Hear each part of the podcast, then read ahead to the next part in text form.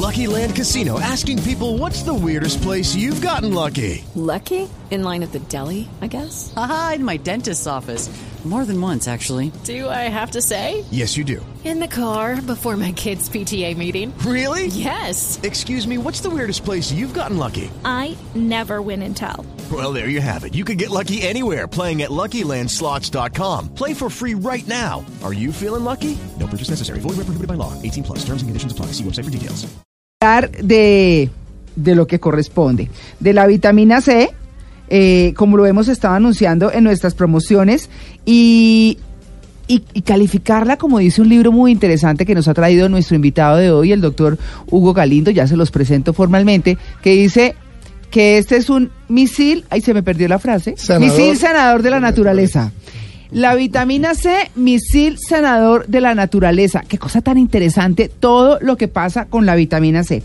El doctor eh, Hugo Galindo es magister en educación en Griffith University en Australia, con tesis de honor con su proyecto de comparación del sistema educativo en pregrado de medicina entre Colombia y Australia especialista en epidemiología y diplomado en medicinas alternativas de la Universidad del Rosario en Colombia, graduado en medicina de la Escuela de Medicina Corpas en Bogotá en el 95, eh, completa el posgrado en medicina nutricional en Australian Col College. Ah, College. Ah, sí, ok. Ol- College of Nutritional Medicine en 2004, en mi muy eh, fuerte acento latino. Sí, señores. muy bien. En 2004 traduce al español la obra, esta que yo les estoy contando, que se llama Vitamina C. Ah, no, pero ahí sí me fregué. Misil sanador de la No, naturaleza. no, sí, sí, el misil sanador, pero es que hay aquí Mira, Miraculous Healing Misil. Healing Missile. Mirac ah, Miracles de Miracle. de mi- Exacto. ah, ya, ya. Bueno, muy bien. Eh, de milagro, es lo que quiere decir. Bueno, muy bien. Eh, usted ha hecho publicaciones y tiene una teoría muy interesante que ha llevado a la práctica y que ha aprendido fuera y ha traído al país que tiene que ver con la vitamina C. Doctor Hugo Galindo, buenos días. Buenos días, María Clara. Y a todos, buenos días y gracias por la invitación. Bueno, ¿por qué la vitamina C es el misil sanador de la naturaleza? Eh, bueno, pocas cosas en la naturaleza tienen las propiedades curativas tan extraordinarias como la vitamina C tiene y la gente las desconoce. Todo el mundo habla de la vitamina como un antioxidante, pero realmente es mucho más allá Sí. de un simple antioxidante, por supuesto. Es un, un antiviral extraordinario. Eh, entonces, donde la gente supiera todo lo que la vitamina C, eh, digamos, nos aporta a la salud, no viviríamos sin ella. Le voy a decir una cosa atrevida, y me perdonan. ¿No? Uno diría, ¿y por qué los médicos no le dicen a uno eso? Hay varias razones. La primera es la industria farmacéutica que está metida en la mente de nosotros los médicos.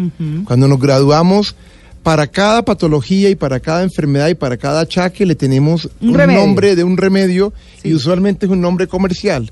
Así nos formaron. Claro. Es muy triste, pero así nos formaron. O sea, no, no está el papel preventivo con el que debiera formarse a los médicos, sino más bien el curativo. Exacto. Predomina eh, Ah. el esquema curativo y por otro lado, aún uno podría curar muchas enfermedades con vegetales, verduras, plantas, con los nutrientes de los alimentos y no lo conocemos, no lo sabemos. Esa es la principal razón.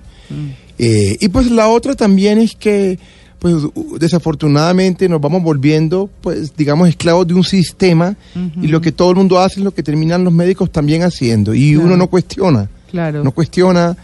eh, pero yo también en mi, en mi formación de posgrado soy epidemiólogo. Ah. Y nosotros los epidemiólogos todo lo cuestionamos. ¿Así? Es la rama de la medicina que cuestiona, que duda, ¿Y por qué? que ¿Por qué? investiga. Pues eh, eh, existe la, eh, este tipo de especialidades precisamente para investigar si todo lo que está publicado es real o no es real. Siempre que uno escucha que se dice que un producto está científicamente comprobado, algún epidemiólogo del mundo Hmm. hizo un estudio y dijo, ¿es verdad o no es verdad? Eso es lo que nosotros hacemos. Ya. Entonces fíjate que vemos, por ejemplo, la epidemia de cáncer que hay en el mundo, que no se ha podido controlar y definitivamente no es la quimioterapia, no es la radioterapia, la alternativa en la que todo el mundo siempre debería arrancar. Pero no hay otro camino, no lo conocen pues. Sí. ¿Ya? Entonces, esas son las razones. Que, eh, ¿Sabe que eh, el otro día eh, un señor que tiene la oficina aquí en la- a la derecha de, de Blue Radio, que es nuestro jefe, me dijo, mire, lo mejor que uno puede hacer es desalcalinizar el organismo. Y para desalcalinizarlo, uno todos los días se toma un vasito de agua con limón y con bicarbonato. Y eso hace que al desalcalinizar el cuerpo tenga menos posibilidad de desarrollar cáncer y estar pues un poco más eh, saludable. Lo hago sagradamente. Me parece una buena recomendación. ¿Qué hace la vitamina C en el cuerpo? Sí. Eh, eh, yo hago una, un pequeño aporte. eh, no es desalcalinizar, es No. alcalinizar. Ah, es alcalinizar. Ah, al entonces no, pero el error debe ser mío. ¿Ok? Sí, yo creo. Pero, pero, Sí. pero él- es la idea correcta. Ok. Mira, hay tantos nutrientes que tiene tan solo un limón, El limón es lo máximo. exacto, y por otro lado, eh, el cuerpo humano, Dios nos creó ligeramente alcalinos. Así. Un pH neutro es un pH de 7. Nosotros todos tenemos un pH, cuando estamos sanos, pH es como el nivel de acidez. el nivel de acidez y Sí. alcalinidad, Ajá. siendo 7 neutro. Y nosotros tenemos un pH de 7.3 en condiciones normales. O sea, el cuerpo humano de cualquier persona es ligeramente Ácido. alcalino. No, no, Ah, alcalino. bien. Es cuando está sano. Sí. Cuando te enfermas, mientras más grave es la enfermedad, más ácido te vuelves. Mm. Entonces, ¿qué hay que hacer? Siempre tratar de alcalinizar el cuerpo. Te pongo un ejemplo más fácil. Ah. Sí. Si me como una carne roja, mi cuerpo se va a acidificar, porque las carnes rojas son acidificantes. En cambio, un brócoli o una lechuga o la col rizada o un kumis eh, son alcalinos, suben el pH. Entonces, eh, si queremos vivir libre de enfermedades, mantengamos nuestro cuerpo alcalino. O sea, ¿qué hay que hacer? Eso, Alcalinizar. alcalinizarlo. O sea, lo que yo estoy haciendo Eh, con el agua, exacto. el bicarbonato y el Exacto. limón es alcalinizar. Exacto, que es lo correcto. Y es rico, no se acostumbra. Sí. Pues ¿Y una delicia. a qué sabe? No, pues es que el bicarbonato es saladito, por ejemplo. Sí. Sí. Ah, y no limoncito, es, como una limonada con un poquito de, de salecita del bicarbonato. Eh, a mí me gusta caliente porque para mí la primera bebida del día siempre debe ser caliente. Eso es una costumbre, eso son las costumbres de cada quien. El que se toma un jugo, pues serán frías o qué. Pues lo importante, yo eh, hago que esa agua esté caliente y con el bicarbonato y el limón y listo. Y va para adentro. Yo Sí. desde ese día que supe eso que mi jefe me contó, mi jefe aquí en Blue, eh, me contó, yo dije, lo voy a hacer y me dijo, y cuéntelo todo lo que pueda. Entonces yo lo cuento. Pero, y haces bien, María Clara, Sí. y, y- y es una realidad. Eh, fíjate que uno de los grandes errores, yo lo aprendí estudiando en Australia, Sí. es el orden de los alimentos cuando uno se levanta por la mañana. Sí. Tu cuerpo toda la noche está eliminando radicales libres, las mitocondrias están haciendo popó toda la noche, entonces es el metabolismo normal del cuerpo. Sí. Y cuando tú abres los ojos, lo primero que tu cuerpo desesperadamente necesita es algo alcalino, es una fruta, es un zumo de un jugo natural. Entonces hay errores, la gente comienza o con un carbohidrato o la gente comienza con un tinto que son venenos para el cuerpo por el orden. Ah, por el orden, sí. Entonces, lo primero- cafecito, ¡ah! Yo amo el cafecito. Y los colombianos que somos tan tinteros Por en eso. la No, yo lo primero que meto es una fruta. que me Claro. Las frutas siempre están como en la nevera, que estén frías. Uy, qué delicia. Oigan, espérenme un momentico porque es que el tema está buenísimo y no quiero cortarlo a mitad de camino. Sí. Para que empecemos a hablar de por qué entonces, o el café, lo que sea. Eh, yo- los colombianos somos súper cafeteros, pero ya tenemos, por supuesto, eh, a nuestros compañeros eh, para hablar de ciclismo, ¿no? Don Rubencho y César Tobón. Por supuesto, Rubencho, ¿qué hay? ¿Qué hay? ¿Qué tal? Bueno, Canción tan fea. Bueno, sigamos con nuestro tema. Sí, nuestro tema de la vitamina C. Estamos hablando para quienes están llegando a la sintonía en Blue Jeans con el doctor Hugo Galindo. Y haciendo un resumen eh, eh, de, de lo que hemos hablado, pues la vitamina C es muy importante, tiene poderes curativos de lo, de lo que hemos estado hablando justamente. Y pues la medicina, le preguntaba yo al doctor Galindo, bueno, ¿por qué los médicos no nos han dicho nada de la vitamina C? Y lo que dice es que la formación que hay, infortunadamente, pues tiene que ver con la curación eh, ya cuando la persona está enferma y no con la prevención, que es lo que uno podría hacer consumiendo la vitamina C. ¿Verdad, doctor? ¿Dije algo? Es correcto. Es- ah, bueno, lo dije muy bien. Estábamos hablando del orden correcto de alimentarse, ¿cierto? Y hablábamos de la vitamina C como algo muy poderoso, muy importante, y lo mencionábamos como el, como el misil sanador de la naturaleza. Recordemos un poquito por qué. Eh, porque muchas patologías del cuerpo se deben a déficit de nutrientes y cuando bajan las defensas. Entonces, en el momento, todo aquello que a- altere mi sistema inmunológico, todo aquello que baje las defensas de una persona, pues lo vuelve susceptible. Entonces, pongo un ejemplo. No es lo mismo una persona que tenga cáncer y le van a hacer quimioterapia si sus defensas están altas, así están bajitas. Claro. Entonces, fíjate que yo a veces me pregunto por qué un médico oncólogo no evalúa antes de aplicarle una terapia fuerte y tóxica a un paciente si la va a resistir o no. Claro. Y así en todo en la vida. Uno toma un viaje, pues prevención. A ver, cuídese, suba sus defensas antes de viajar. De lo contrario, eh, estaremos expuestos a virus, bacterias y tóxicos del medio ambiente. Claro. Entonces, se considera el, el misil sanador de la naturaleza porque la cobertura que ya tiene es extraordinaria.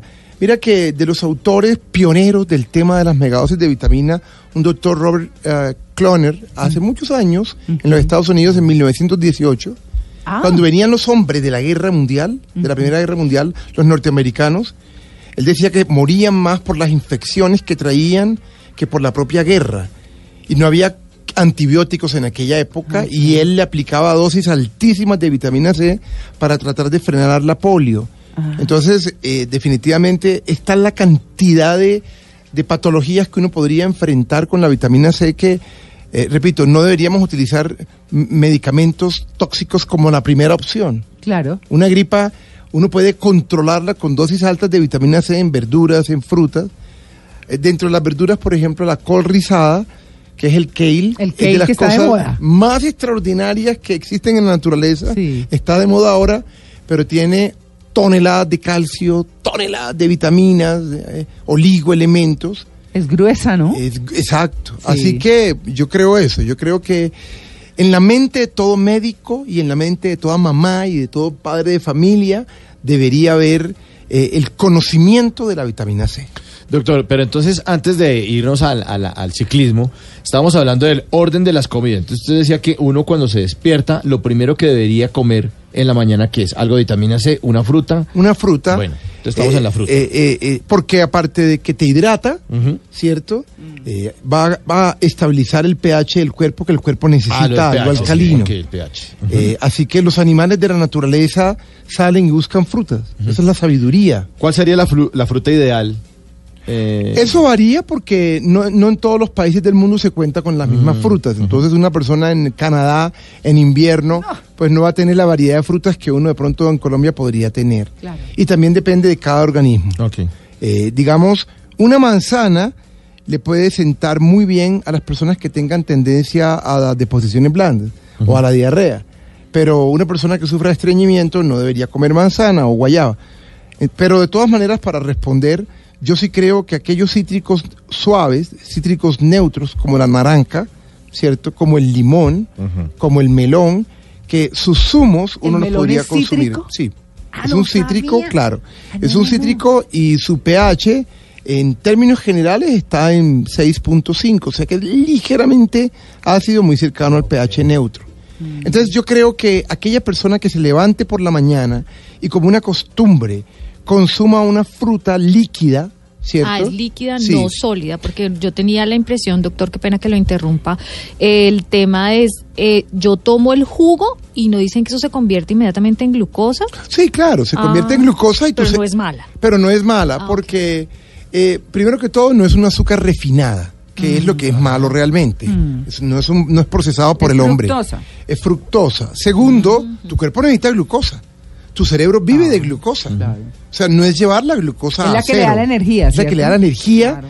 y, y no es llevarla a cero. Mm. Eh, pero, pero, como les digo, a ver, la fruta en la noche no es tan buena como la fruta en la mañana, porque la fruta te da energía y te despierta. Entonces no es bueno a las 10 de la noche llegar uno a tomarse un jugo de naranja. Cosa contrario por la mañana. Que vas a necesitar tres elementos, eh, digamos, estabilizar el pH de tu cuerpo, que es acidótico en la noche, y tú debes subirlo. Entonces, eso hacen las frutas en la mañana, y segundo, te da minerales y oligoelementos. ¿Qué Eh, son oligoelementos? son pequeños eh, nutrientes que hay en cantidades muy chiquitas, elementos traza, como el zinc, el selenio, el boro, que son requeridos para los procesos metabólicos de tu cuerpo, de las enzimas, y están en las frutas. Así que, digamos, una sabiduría es, tú no puedes, no, no es que no puedas, es que no deberías abrir los ojos y comerte un huevo. Eso es, eso es nocivo para tu cuerpo en ese momento, cuando primero necesita un líquido o algo eh, más tolerado con un pH más adecuado. El, pe- el- el huevo, curiosamente, por ejemplo, que es un tremendo alimento, Sí. que tiene eh, eh, muchísimos aminoácidos, es de los alimentos que mayor cantidad de aminoácidos tiene, es una gran proteína, pero por ejemplo en términos de vitamina C tiene cero. Claro. Entonces, eh, repito, yo sí creo que todo tiene un orden. Fíjate, en la naturaleza los animales salen a buscar siempre sus frutas y verduras y después buscan la proteína animal cuando la requieren. Entonces, eh, retomando como la pregunta de Mauro, el orden en el que uno debe comer, que me parece muy importante. Mm. Y entonces, o uno se come la frutica o se toma el batidito ese mío de, de agua con bicarbonato y limón. Sí, ¿Sí?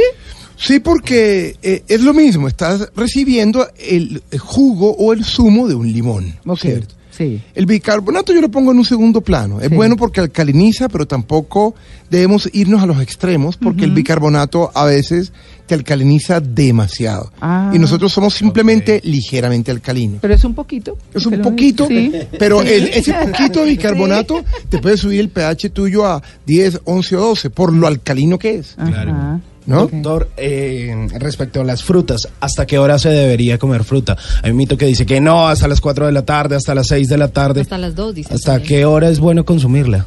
Sí, si tú has consumido en la mañana fruta, eh, a ver, hay propuestas, inclusive nosotros proponemos en la dieta arcoíris que uno debería consumir frutas al menos tres veces al día.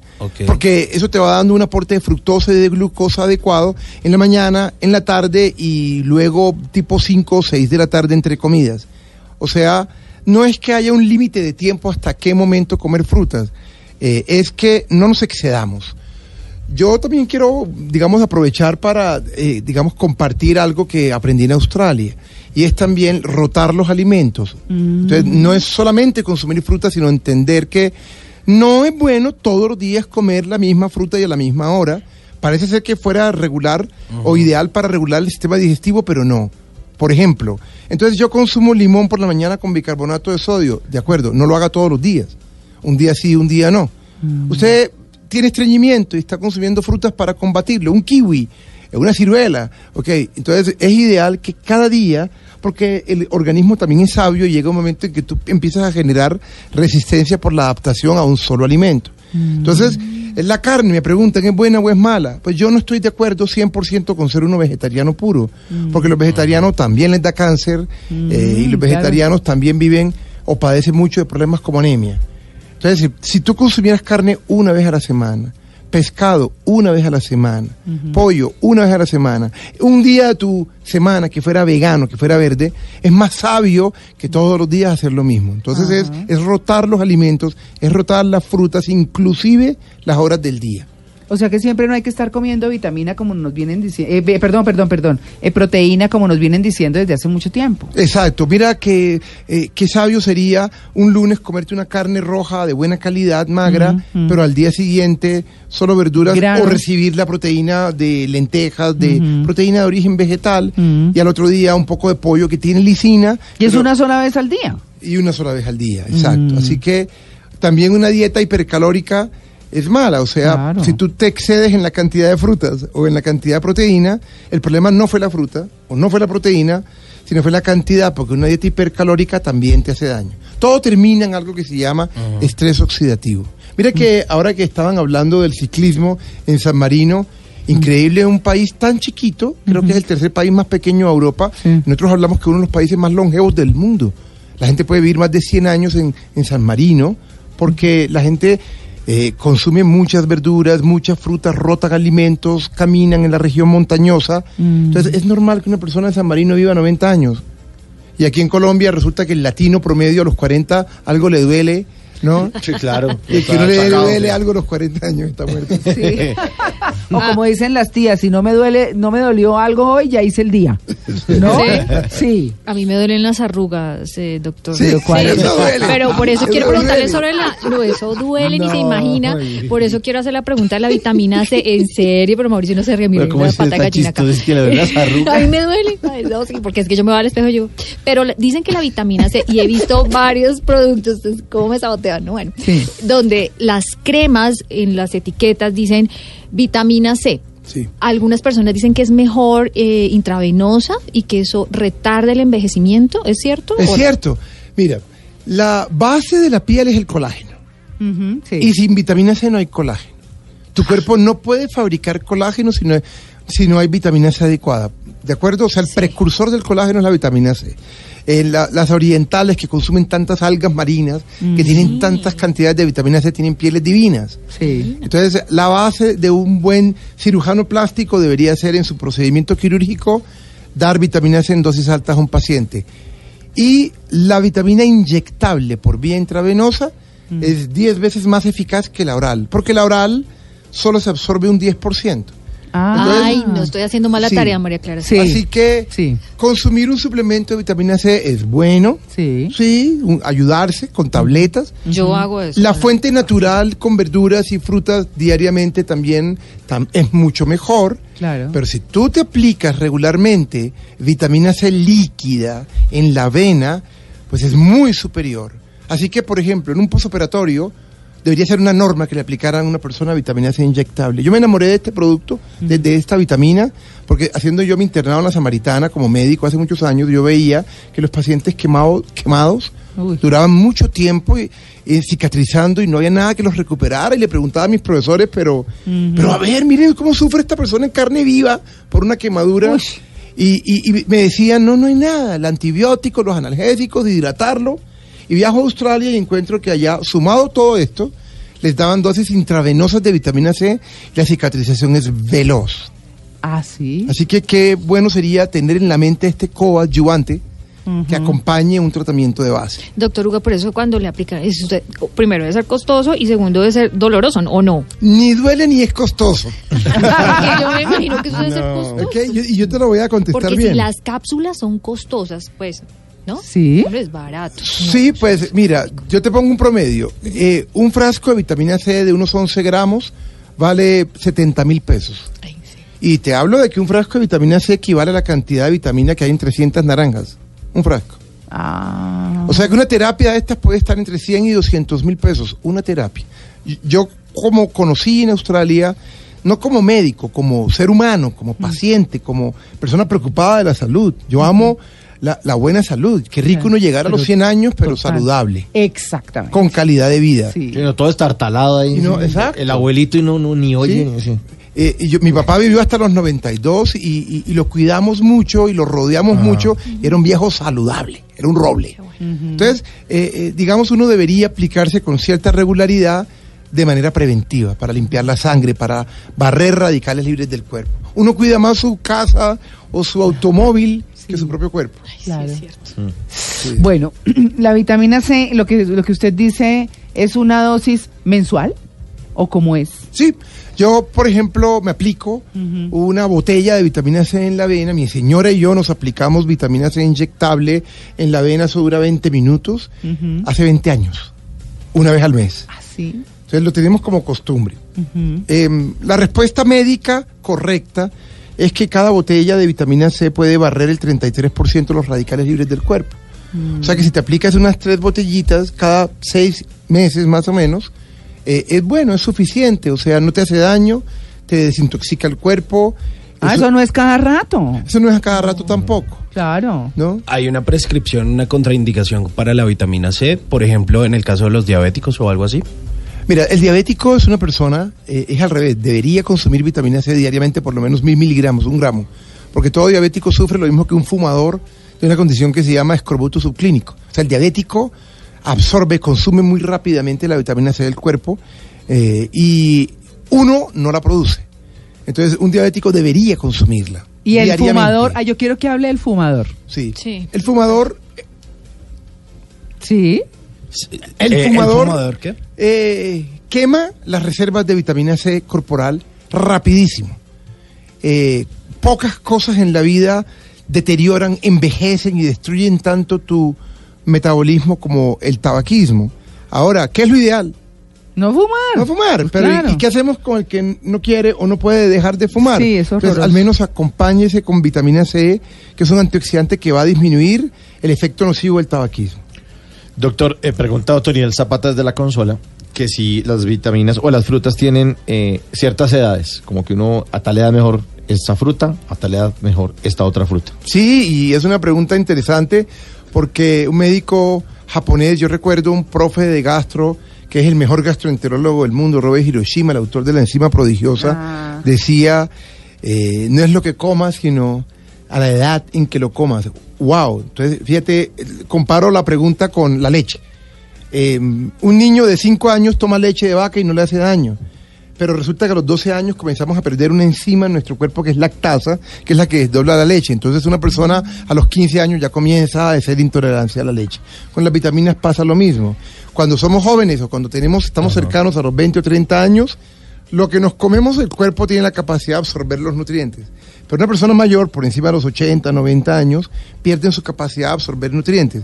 Entonces, ese, ese anciano que tiene enfrente un plato de aceite de oliva con la dieta mediterránea, en realidad no va a absorber el 100% de esos nutrientes porque tu cuerpo ha perdido la capacidad de absorción de nutrientes. Se ayuda a uno con algunas vitaminas en la avena que son un soporte nutricional. Por lo tanto, a más edad, más se necesitan vitaminas. Entonces la dosis aumenta según la edad. Ah, pero eso, pero eso hay que hacer como un estudio, porque eso tampoco es, ay no, mañana me compro un tarro de vitaminas y hágale, ¿no?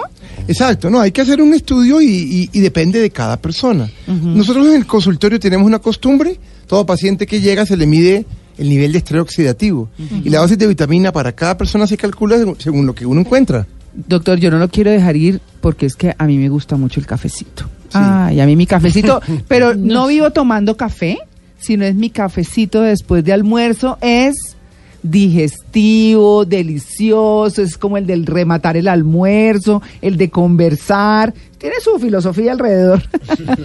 sí, ¿cómo es que se debe ingerir ese café?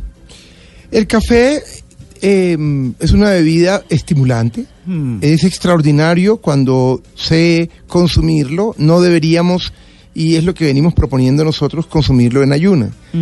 Grave lo que estoy diciendo en nuestra región cafetera Sí. colombiana, imagínate uno ir- decirle a un paisa eh, ah, Sí. de familias enteras y generaciones Imagínese ahí en la finca. en la finca que lo primero que consume es un café, pero mm, realmente el cuerpo al levantar necesita un antioxidante. El cuerpo al despertar está ávido de, de hidratarse, de fruta. Y el café es un diurético que no te va a hidratar Exacto. y no te va a nutrir.